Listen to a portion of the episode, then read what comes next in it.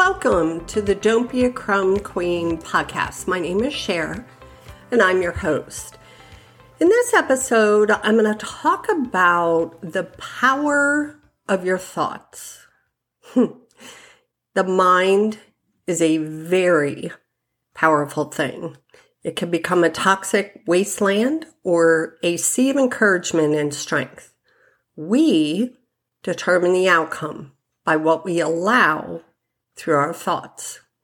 It's true what they say. You are what you think. We all have a past and we have all endured pain. We each have a story.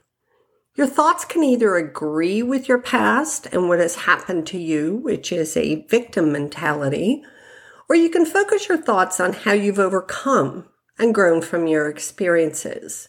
The quality of your thoughts can determine the quality of your life.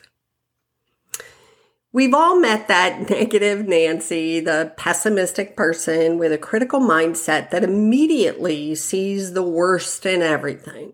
For them, hope is a far-off, silly concept that only seems to apply to others. They just can't seem to believe that anything good will ever work out for them because honestly, according to them, it never has. That way of thinking has become a protective mechanism. It's easier to believe it will never happen than to set yourself up for the disappointment of not having something you want. Negative self-talk is limiting and over time affects your physical well-being. It's a downward spiral that influences your mood, your relationships, can lead to depression and other unhealthy methods of coping. Pessimism is a learned behavior, and chances are you've done this for a very long time. So long, in fact, that you don't even hear your negative thoughts anymore. In order to interrupt that pattern, you must develop an awareness of the thoughts you are allowing. As your awareness grows and you actually begin to hear yourself, you become the gatekeeper of your mind. You have the power to choose different thoughts, thoughts that will build up and not tear down.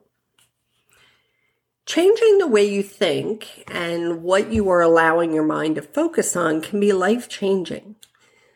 To diminish this negative inner critic of ours, we need to have a stronger voice that empowers our thoughts in a positive way.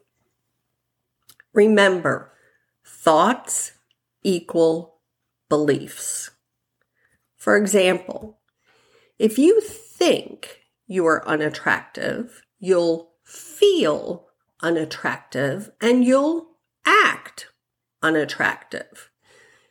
If you think you're not smart, you'll feel like you're not smart and you'll act like you're not smart.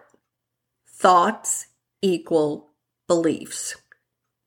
You fill in the blank with the story that someone else wrote about you and you believed.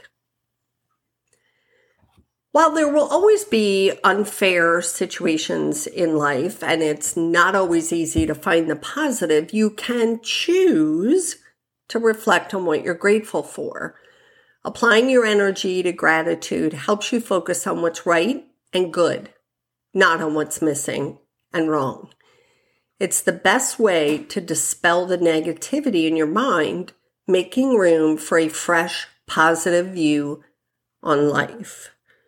Gratitude reminds us that there is always someone worse off than us, and there's always someone better off than us. But we can be grateful for exactly where we are today. You alone have power over your thoughts. You will reap what you allow, and it will affect your life. Changing them requires an intentional decision. It means you are no longer going to buy into the negativity. You will raise your awareness regarding your thoughts until it becomes a solid habit. Your old ways aren't going to change overnight. This is going to take commitment on your part. It doesn't mean you're going to get everything you want in life or live in a perfect world. What it does mean is that as you focus on what is true and good, you begin to believe in yourself. You'll feel more like yourself and you'll act more like yourself. You are an incredibly unique individual who has powerful characteristics. Change comes from the inside, not the outside. It's your call. You can stay where you are and be miserable, or you can choose this day to make a change for the better. I hope you find the courage to choose the latter.